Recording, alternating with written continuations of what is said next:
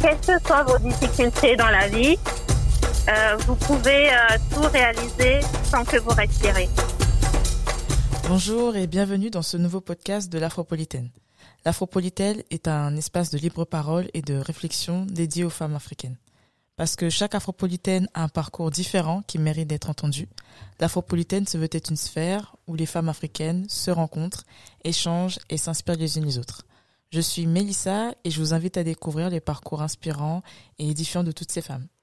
Alors aujourd'hui, c'est le parcours de Nina que je vous invite à découvrir. Hello Nina. Coucou Mélissa. Comment tu vas? Je vais très bien. Bah, en tout cas, merci. Je vais très bien. c'est top. Eh, pardon, est-ce qu'on peut couper cette partie puisque c'était... ok. Ok, on va reprendre et puis on coupe au montage. On va reprendre, ok. on reprend avec la musique. Ah non, non, t'inquiète, ils vont couper au, ah, montage. Il n'y a pas de souci. Alors pour commencer, est-ce que tu pourrais te présenter pour euh, toutes les personnes qui te connaissent pas, nous dire un peu qui tu es, ce que tu fais dans la vie? Ouais. Alors je suis Nina Baka, je suis, euh, j'ai travaillé euh, à peu près 10 ans dans le domaine informatique où je gérais des projets qui dans différents domaines, finance, santé, RH également. Et ces trois dernières années, j'ai été directrice de pro programme, en fait, de projet de programme en informatique où je gérais euh, à peu près une équipe de, entre 15, euh, entre 10 et 15 personnes. Et, euh, et depuis 2019, je travaille sur un projet pour mettre en place une plateforme de livres, des livres qui sont axés sur la diversité dans les, et des livres en fait dans lesquels tous les enfants peuvent se reconnaître et notamment des livres qui mettent en avant les, des, des héros, des héros en fait euh, africains, pour que les enfants en fait euh, qui, les enfants afrodescendants, les enfants euh, bah, de parents africains ou autres puissent se reconnaître dans les livres qu'ils lisent. Et depuis cette année, je travaille beaucoup plus activement sur un nouveau projet qui est d'accompagner les hommes et les femmes dans la gestion de leur budget pour que pour qu'ils puissent bah, avoir une sérénité en fait sur ce plan-là, développer bah, leurs finances personnelles. Euh, et voilà, donc c'est ce que je fais aujourd'hui. Donc mes petites casquettes et. Euh... Bah, je vois ça, tu es vraiment sur euh, plusieurs fronts en fait en même temps en fait, vraiment euh, comme on dit polyvalente. Exactement, hmm. polyvalente, ouais, ouais, tout à fait. Ah, donc bah, c'est ce que je c'est ce que je fais là de, depuis le, le début d'année et je propose des, des coachings en fait individuels pour pour aider les gens à, à mieux maîtriser leur budget. D'accord. Et euh, là, j'aimerais bien qu'on fasse un, un bond, mais des années en arrière. Est-ce que tu pourrais nous parler un peu de ton enfance, nous dire un peu euh, quel genre de petite fille tu étais? Est-ce que tu as toujours été touche à tout? Euh, Dis-nous un peu. Alors, un, bond en arrière, on va faire un bond, euh, il va être vraiment en arrière. Donc, j'ai aujourd'hui 37 ans, ouais, 37 ans et demi. Euh, mon, mon enfance, euh, j'ai eu une belle enfance de façon globale, je peux dire. J'ai grandi, euh, je suis née en fait euh, au Togo. Donc je suis originaire de, du Togo, je suis française, oui, originaire du, du Togo. Donc j'ai grandi au Togo dans une dans une grande et belle famille. Et je dirais que j'ai grandi dans une famille très très riche jusqu'au décès en fait de de mon grand-père euh, où en fait à l'issue, enfin après son décès, il y a eu des, on va dire des, des problèmes au sein de de la famille euh, de mon père qui ont fait que euh, bah, on est passé de très très riche à, à je peux dire très très pauvre aussi, ouais. Mais euh, mais j'ai la chance d'avoir des parents formidables en fait qui qui nous ont éduqués de façon à à à ne pas voir en fait ces difficultés là de à, ne pas voir que euh, bah oui voir ces difficultés financières en tout cas qu'on traversait. Ils nous ont toujours éduqués euh, bah même si on était euh, très riches avant euh, et, et, je mesure peut-être mes, mes, mots et, et, de passer de, de ce statut à, à plus rien c'est quand même assez délicat mais euh, voilà, ils nous ont de d'une façon admirable, je, je dois le dire, euh, ce qui fait que euh, bah, on a traversé cette période euh, de de façon plus ou moins sereine parce que ça n'a pas été toujours euh, aussi serein. Après, pour revenir à moi, bah, j'ai voilà, je parle de cette période-là de, de mon enfance de façon euh, je n'ai plus de souvenirs en fait euh, concrets parce que j'ai passé énormément, enfin une grande partie de de ma vie à l'hôpital. Euh, avant, je disais que l'hôpital était ma deuxième maison, mais maintenant je ne dis plus ça. Euh, bah, compte tenu de, de, de, problèmes de santé que j'ai, on y reviendra tout à l'heure. Euh, donc, je, je n'ai pas beaucoup de, de souvenirs en fait très très très précis, mais je sais que que voilà, en fait, on a on a traversé en fait ces périodes qui étaient euh, bah, assez compliquées. J'ai, euh, je suis issue d'une famille de euh, quatre fratries euh, et j'ai mon petit frère en fait qui est décédé euh, dans cette période en fait difficile. Bah, je vais le dire là du coup de, de la drépanocytose et c'est quelque chose qui m'a beaucoup beaucoup beaucoup marqué pendant pendant longtemps euh, je, je pense qu'il faut euh, il faut le vivre en fait pour comprendre parce que ça ça forge ça forge si je peux le dire comme ça ça forge ça ça travaille le caractère et euh, et aussi en fait en grandissant euh, on apprend à se réconcilier avec la vie et avec Dieu parce que je suis croyante et ça a été euh, ça a été un bouleversement. J'essaie de, de ne pas craquer. Ça a été un vrai bouleversement bah, pour toute la famille parce que en fait moi je suis l'aînée donc de, de ma famille. On est donc trois filles et donc le dernier c'est un garçon et qui est décédé euh, bah, un peu avant ses cinq ans. Euh, donc je vous laisse imaginer la douleur que ça a pu être euh, bah, pour euh, pour chacun en fait, pour, pour chacun oui dans dans la famille et et, et à l'issue de ça, donc euh, ma mère est venue euh, en France, enfin pour refaire le revenir un petit peu en arrière, mes parents se sont connus en France. Euh, ils ont fait leur étude en France avant de retourner en fait en Afrique. Et, et donc à l'issue de, on va dire, des problèmes financiers et, et tout ce qu'on a pu traverser, et vraiment, je pense que le le décès de mon petit frère a été un événement euh, déclencheur. Bah, pour essayer de trouver d'autres solutions, bah, ma mère est revenue ici et puis bah, petit à petit, euh, on est toutes revenues et donc aujourd'hui j'ai toute ma famille euh, qui est ici. donc j'ai eu une période de ma vie où, où j'ai voulu oublier, pour être honnête, effacer, mais on ne peut pas effacer, on peut pas effacer ses origines parce que j'ai appris que si on ne sait pas d'où euh, d'où on vient, on est perdu dans la vie en fait, et on ne sait pas où on va. Et à partir du moment où je pense que je me suis réconciliée avec Dieu, pour être honnête, réconciliée avec moi-même par rapport à plein d'autres choses, euh, et acceptée, je pense que j'ai j'ai opéré un changement dans ma vie à partir de ce moment-là. Euh, mais ça prend du temps. ça prend énormément de temps et, et mais c'est un temps qu'il faut s'accorder et un temps qu'il faut qu'il faut accepter en fait.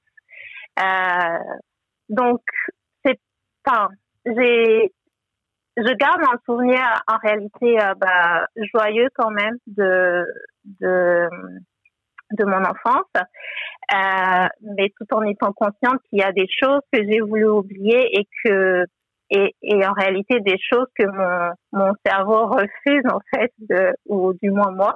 Il va falloir que je travaille dessus, mais que que je refuse d'une certaine façon de de me rappeler parce que euh, à un moment, en tout cas, le, le Togo, enfin, du moins, oui, l'Afrique a été pour moi euh, euh, une douleur qui a fait que, bah, une partie de, euh, on va dire, quand je suis arrivée en France à 19 ans, donc euh, c'était un peu comme un renouveau, une envie de repartir de, de zéro et une envie d'oublier en fait aussi parce que c'est des choses assez lourdes euh, et, et qui font que malgré le fait que qu'on veuille oublier, c'est des choses qui font partie de nous et tant qu'on n'est pas tant qu'on n'est pas réconcilié avec, l'oubli n'est pas le la bonne solution, en tout cas pour moi. c'est assez poignant, je me rends compte, pour démarrer comme ça, mais mais voilà. Après, je suis je suis quelqu'un de très très très optimiste.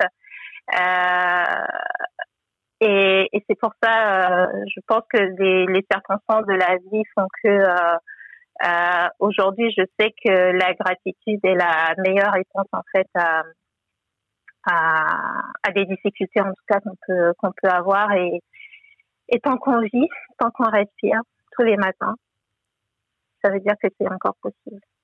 Tout à fait. Tant qu'on vit, tant qu'on respire, c'est encore possible. Et je trouve que c'est c'est super fort ce que ce que tu dis. Et euh, bah, tout à l'heure justement, tu as, évoqué justement la maladie de, de drépanocytose dont tu es euh, atteinte. Est-ce que tu pourrais nous expliquer euh, qu'est-ce que c'est que la drépanocytose en fait? Qu'est-ce que c'est? Qu'est-ce que sont les symptômes de la, la drépanocytose? Nous expliquer vraiment concrètement ce que c'est. Ouais. Alors en fait, la drépanocytose, c'est une maladie génétique.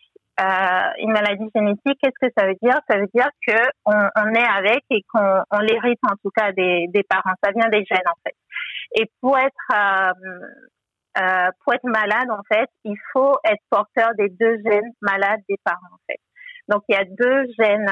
Euh, il y a deux gènes. Il y a le gène A. Donc euh, quand on a le gène A en fait, on n'est pas malade.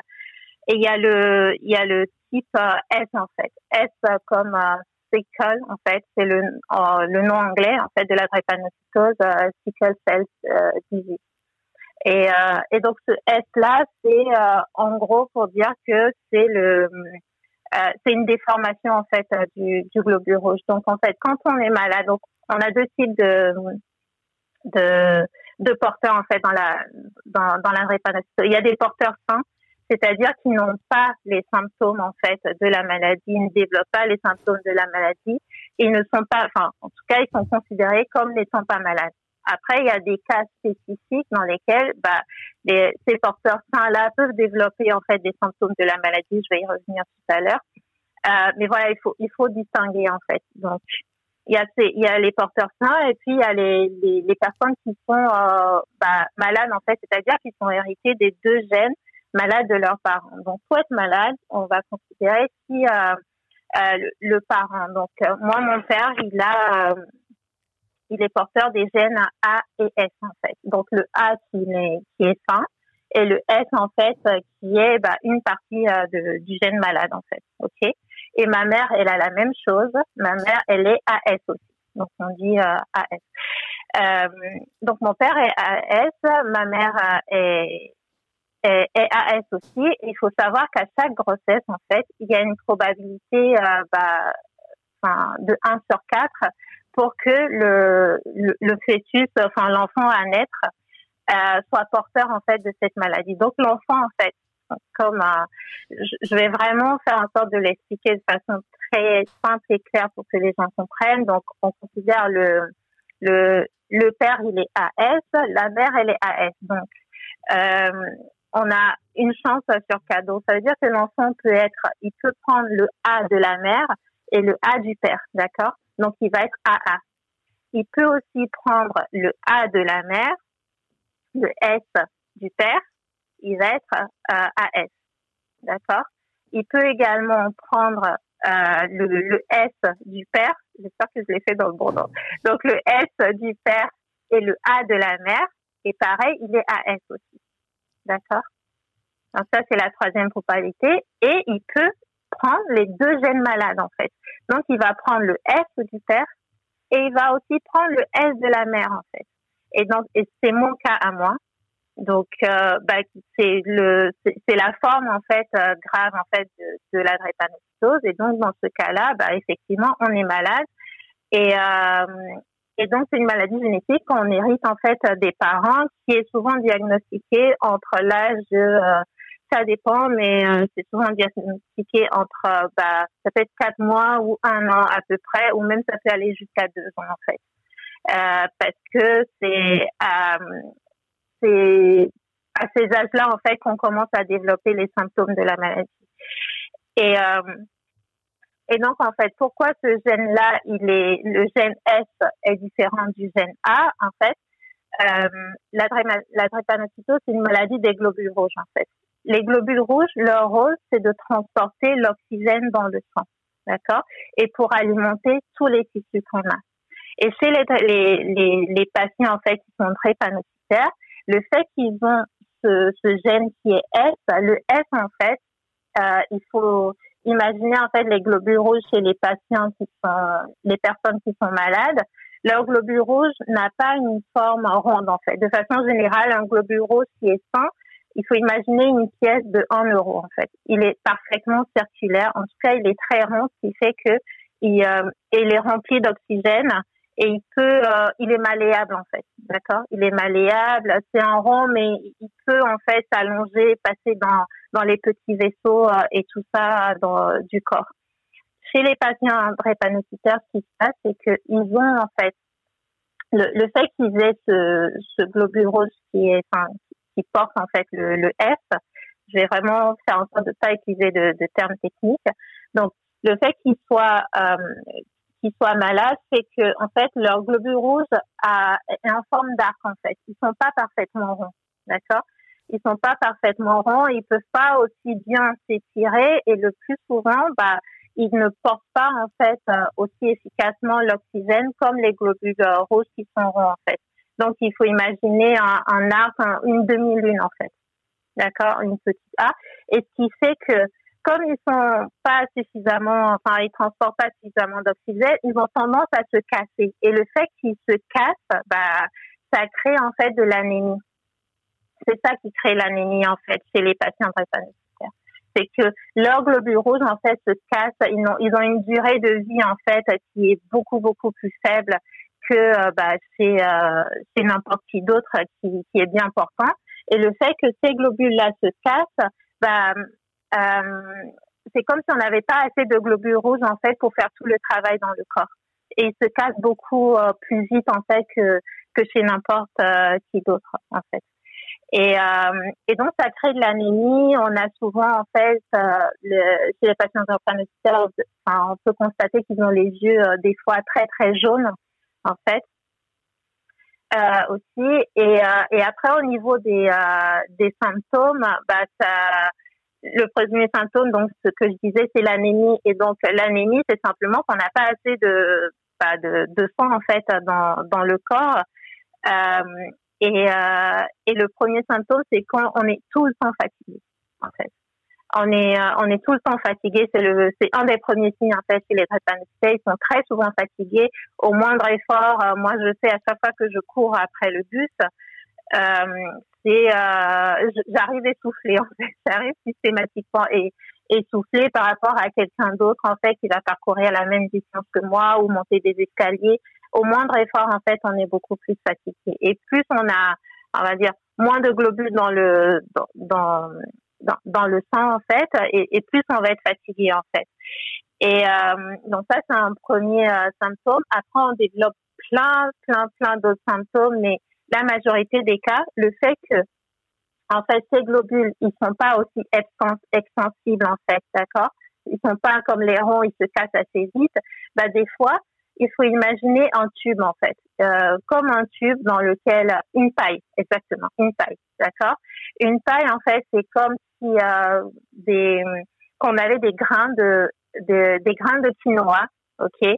qui sont ronds, il faut les imaginer un peu plus gros, t'arrives pas à faire ou des grains, des graines de lentilles en fait qu'on met en fait dans le dans le tube, dans dans la paille en fait et, et, ils vont passer assez rapidement. Mais par contre en fait si un grain, j'en sais rien moi, il est cassé en deux ou il est cassé en demi, il va venir boucher en fait les euh, la circulation en fait du sang. C'est-à-dire que euh, plutôt que ce soit fluide et que tout passe et, et que ça arrive, enfin, ça passe d'un côté à l'autre de, de façon euh, tellement fluide en fait, bah, les les petits en fait, les, les petites graines en fait qui sont euh, bah, déformées, c'est les globules rouges qui sont déformés chez les drépanocytaires. Et ce qui se passe, c'est qu'ils vont venir boucher. Ils vont créer un peu comme un embouteillage en fait. Et donc quand ça se bouche et, et au niveau des articulations, quand ça va passer en fait, c'est comme le sang en fait. Le sang il passe partout dans le corps en fait. Sauf que pour passer au niveau des articulations, en fait, ça va créer des bouchons et ces bouchons-là, bah, ça crée des douleurs euh, juste atroces, en fait. je, ne sais pas s'il y a un meilleur qualificatif pour, pour, pour définir ça, mais il faut juste imaginer comme si on, te brisait les os, comme si tu avais une fracture en fait. Euh, et, que quelqu'un te marchait dessus, euh, te piétinait, vraiment, exactement. C'est en gros tu as tu as déjà ton ton bras qui est cassé, n'importe où en fait, tes os qui sont cassés, et c'est comme si quelqu'un te sautait dessus en même temps. Et je te laisse imaginer la douleur que ça peut être. Et euh, il y a des gens qui, qui, peuvent, qui le comparent aussi à, en, en accouchement sans péridurale, mais il y a des prépanocitaires qui ont accouché sans péridurale et qui disaient que c'était rien à côté des douleurs euh, de drépanocytose. Donc en fait, c'est euh, c'est euh, ces globules ces globules rouges là quand le sang est mal oxygéné, ça c'est c'est pas fluide en fait.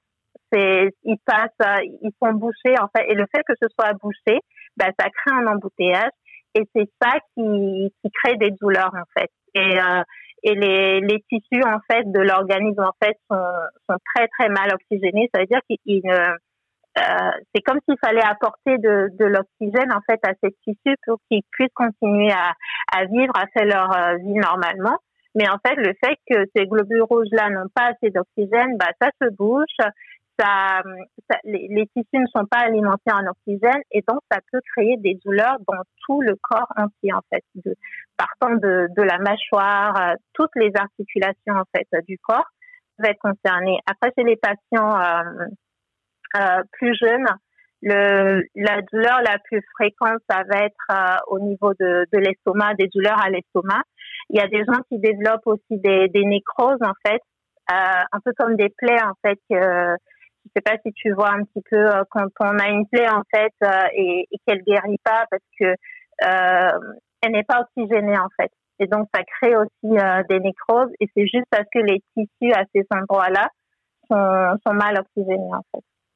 Euh, donc voilà, mais le, le symptôme, enfin le premier symptôme dans la drépanocytose, c'est la douleur. Et, et c'est une douleur atroce que qui, elle est tellement atroce que c'est, je sais pas, c'est assez compliqué en fait de, de la décrire. Souvent en fait, quand on est pris en charge à l'hôpital et que le, les médecins demandent, ah ben tiens, ta douleur, elle est de, de, de, de 0 à 10 en fait, elle est de combien ta douleur? Bah, nous, souvent, on dit, elle est plus que 10 en fait, parce que pour nous, l'échelle de 10, elle veut rien dire en fait parce que la, la, douleur, elle est tellement en fait insoutenable et, et c'est souvent pour ça qu'on se replie souvent bah, sur, nous, sur nous-mêmes. En fait, on, on, pendant une crise, on va être, euh, on appelle ça des crises douloureuses parce que euh, c'est un enchaînement en fait de, de douleurs.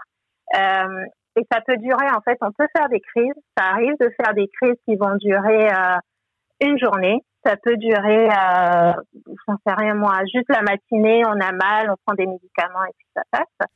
Euh, mais les crises, il y a des crises qui peuvent s'installer sur deux semaines, sur trois semaines, sur euh, sur trois mois. Il y a des gens qui vivent en fait dans des états de douleur euh, et, qui prennent des médicaments en permanence pendant trois mois sans que la douleur ne euh, n'arrive en fait à, à, être calmée en fait par les médicaments.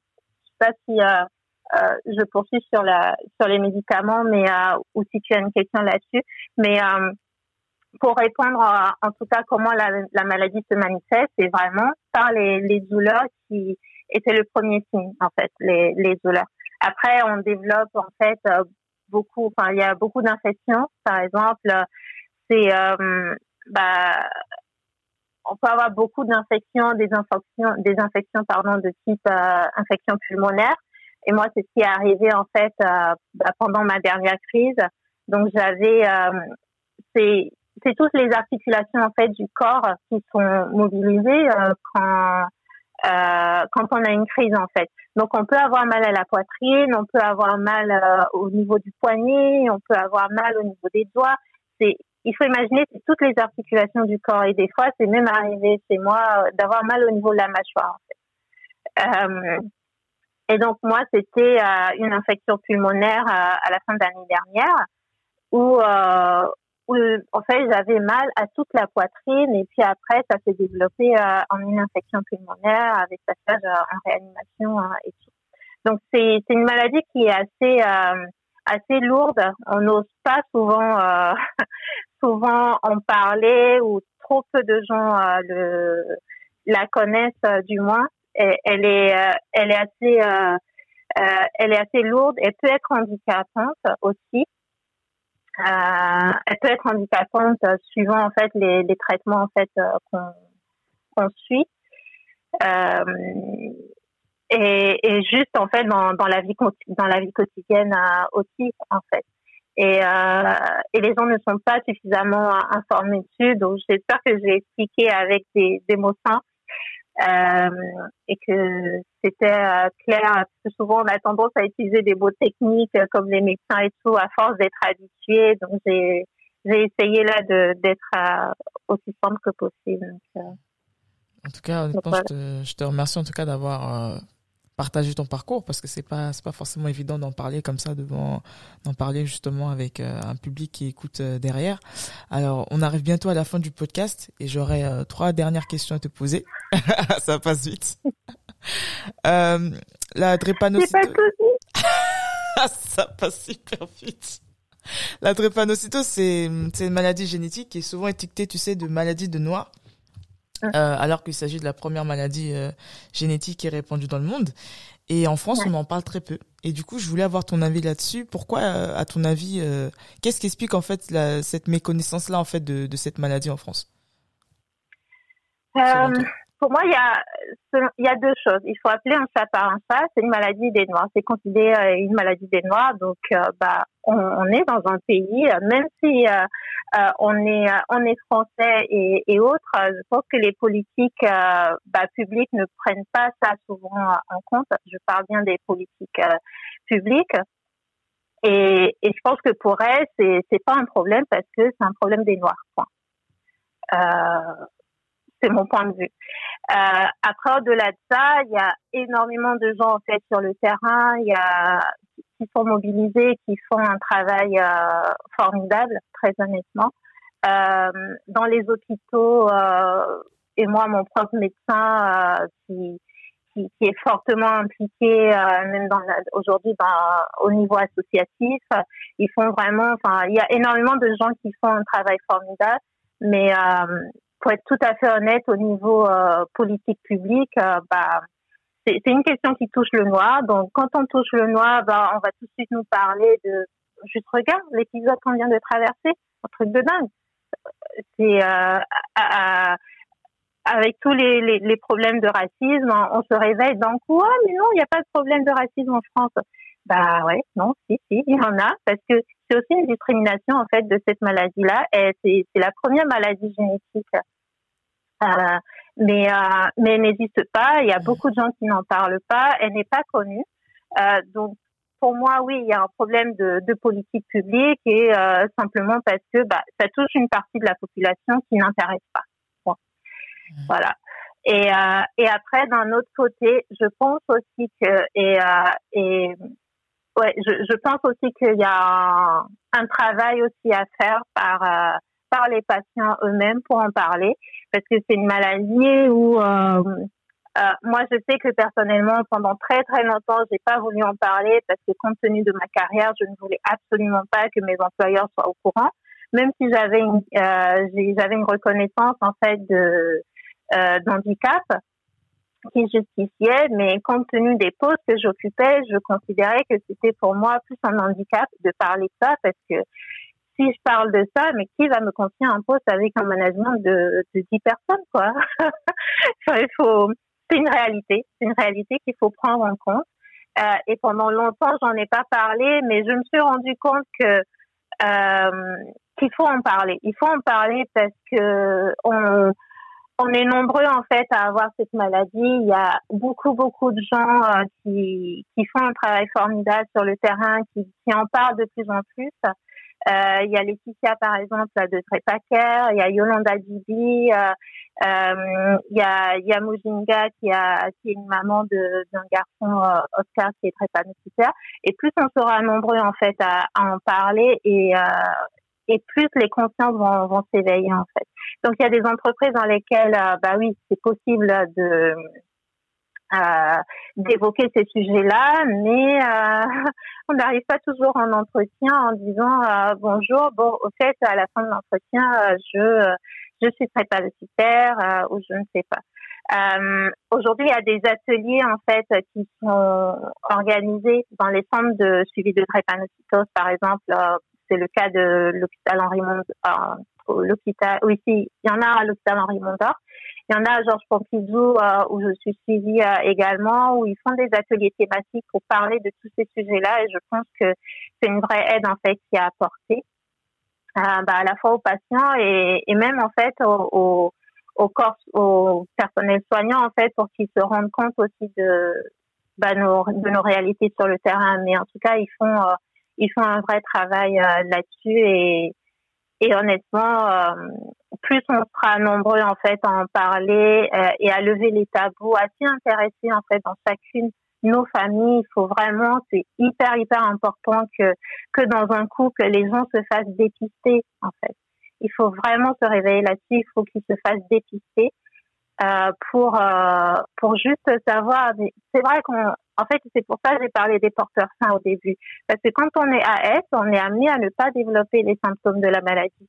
Donc, euh, et c'est la majorité des cas. Donc, bah, deux porteurs sains qui se qui sont en couple et qui ont des projets euh, bah, d'avenir, euh, c'est-à-dire des projets d'enfants aussi, de construire une famille bah, c'est comme ça en fait que la maladie elle continue à se développer. C'est juste, euh, juste dépistez-vous. C'est juste une prise de sang. Euh, ça prend, euh, ça prend, euh, j'en sais rien moi, 10 minutes, un quart d'heure entre le temps de s'asseoir dans la salle d'attente et qu'on vous appelle. Et au moins vous avez le résultat et vous prenez vos décisions. Ça ne veut pas dire que vous, oui c'est ça, vous prenez vos décisions, vous allez voir un, médecin en discuter et, euh, et voilà. Mais euh, mais il faut vraiment se faire détecter. Et si je peux ajouter euh, un autre point, c'est l'importance en fait que les gens, euh, que les personnes de la communauté africaine donnent leur sang, parce que une, une des façons en fait de, de traiter euh, la maladie en dehors des suivis qui sont assez réguliers euh, euh à l'hôpital qu'on fait. les traitements qu'on prend, etc. Parce que il y a, y a un traitement qui permet de l'identité qui permet de, de mieux gérer la maladie. C'est pas toujours toléré par tout le monde. Euh, et des fois, c'est les transfusions sanguines, en fait. C'est-à-dire que euh, soit on, on, on, fait une transfusion euh, tout court, donc on va on va donner le sang en fait d'une autre personne pour venir bah, changer en gros le sang qu'on a nous dans bah, dans le corps pour que qu'il y ait moins de globules malades et ça peut être aussi euh, bah, des, des saignées en gros, on retire une partie du sang de chez le, le patient malade et on va venir euh, lui faire des, des transfusions euh, ou euh, pour compléter en fait. Et c'est hyper important que les, les gens de la communauté africaine prennent conscience que le don du sang, c'est pour tout le monde en fait. Mmh. C'est si tu donnes ton sang, tu sais pas en fait à qui ça va être utile. Mais le fait de, euh, on, a tendance à penser qu'il y a que le groupe euh, O+, euh, B, A, etc. Mais il y a des spécificités en fait dans les registres. Et, et chaque en fait, si moi en tant que noir, je reçois le le, le sang de quelqu'un qui est noir, en, en gros c'est analysé et en fait il y aura plus de compatibilité aussi. Donc il faut se rendre compte de ça et, et, et c'est hyper hyper important que que les gens prennent conscience de donner leur sang. Si c'est une fois dans l'année, euh, ça peut toujours sauver une vie. Vous ne savez pas si ça va sauver la vie de de peu importe en fait la vie que ça va sauver, mais sachez que en tant que noir, si vous donnez votre sang, euh, ça peut être utile en fait pour euh, pour quelqu'un parce que quelqu'un qui est noir en fait comme vous simplement parce qu'il y a beaucoup plus de compatibilité en fait tout à fait. En tout cas, je te remercie de de mettre euh, de justement de, de, de mettre ça en exergue parce que c'est vrai que le, le, don du sang, c'est vrai que c'est pas souvent répandu dans notre communauté et c'est c'est très important de le faire parce que comme tu l'as dit, ça ça permet de de sauver des vies. Alors malheureusement, on arrive à la fin du podcast. Euh, ah, c'était court. c'était court malheureusement. Et euh, ma dernière question, c'est en gros, euh, pourquoi tu as accepté de participer à ce podcast? Pourquoi tu as accepté justement de, de parler publiquement de ta maladie? Et qu'est-ce que tu dirais à toutes les personnes qui nous écoutent? Euh, pourquoi j'ai accepté euh, de participer? Euh, J'ai trouvé honnêtement que c'était euh, une belle opportunité, enfin une belle opportunité que, que tu me donnais de parler euh, à, à autant de personnes. Je ne sais pas combien de, de gens vont écouter le, le podcast, mais même si j'arrive à toucher bah, 10 personnes, ces 10 personnes-là, bah, je les supplie de faire écouter bah, 10 autres personnes et, et les 10 autres également et vous verrez en fait que bah, voilà, le message va se répandre. Donc je trouvais que c'est un beau cadeau que tu me faisais de, de, bah, de me donner cette chance-là de, de participer à, à, ton podcast et euh, et, et, je t'en remercie euh, grandement et, et c'est pour ça que j'ai euh, j'ai accepté. Quand tu m'avais appelé, je ne savais pas trop. euh, c'était c'était quoi le sujet? Parce qu'on s'est rencontrés euh, chez Babette. Mm. Euh, notre Just Mom, euh, dans le cadre de son événement, je crois que c'était le 11, 11 janvier, si j'ai bonne mémoire. oui, c'est ça, c'était le 11 janvier, je crois. Et, euh, et voilà, donc euh, j'avais fait euh, un témoignage à l'époque et voilà, donc tu, tu m'avais proposé de participer euh, pour parler de cette maladie et on n'en parle pas assez. Et euh, moi, tant que je peux en parler et si ça peut servir aux gens et aussi de dire, de montrer par mon parcours aux, aux, plus jeunes en fait, de ne pas désespérer aux parents aussi en fait, parce que c'est très très lourd. Il faut avoir une famille très solide autour de soi pour et qui vous comprend pour traverser en fait ces, euh, ces moments difficiles. Et moi, j'ai la chance d'avoir une famille euh, unie et c'est mon plus grand trésor. Donc euh, oui, pour donner un message, envoyer un message d'espoir aux plus jeunes ou des gens qui, qui traversent un moment difficile, pour simplement dire vous êtes malade, mais vous n'êtes pas votre maladie. Tout à fait. Vous êtes malade, mais vous n'êtes pas votre maladie. En tout cas, c'est une très belle conclusion, Nina. Merci beaucoup, en tout cas, pour le courage que, que tu as justement d'en parler, parce que je pense que ça va édifier euh, pas mal de personnes qui sont atteintes de la maladie et ceux aussi qui ne sont pas atteints, parce que je pars du principe que euh, la drépanocytose, c'est une affaire de tous. De ceux qui sont atteints et ceux qui ne sont pas atteints, parce que si nous qui ne sommes pas atteints, nous sommes sensibilisés à cela, on pourra mieux vous aider du coup. En tout cas, merci beaucoup Nina euh, d'avoir accepté de participer à ce podcast. Merci, merci. à toi. Merci beaucoup. Et quant à moi, je vous dis à très bientôt pour un nouvel épisode sur l'Afropolitaine.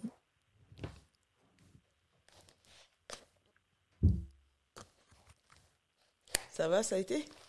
Oui, ça a été, c'était court. La vache, j'ai parlé trop vite, j'ai parlé trop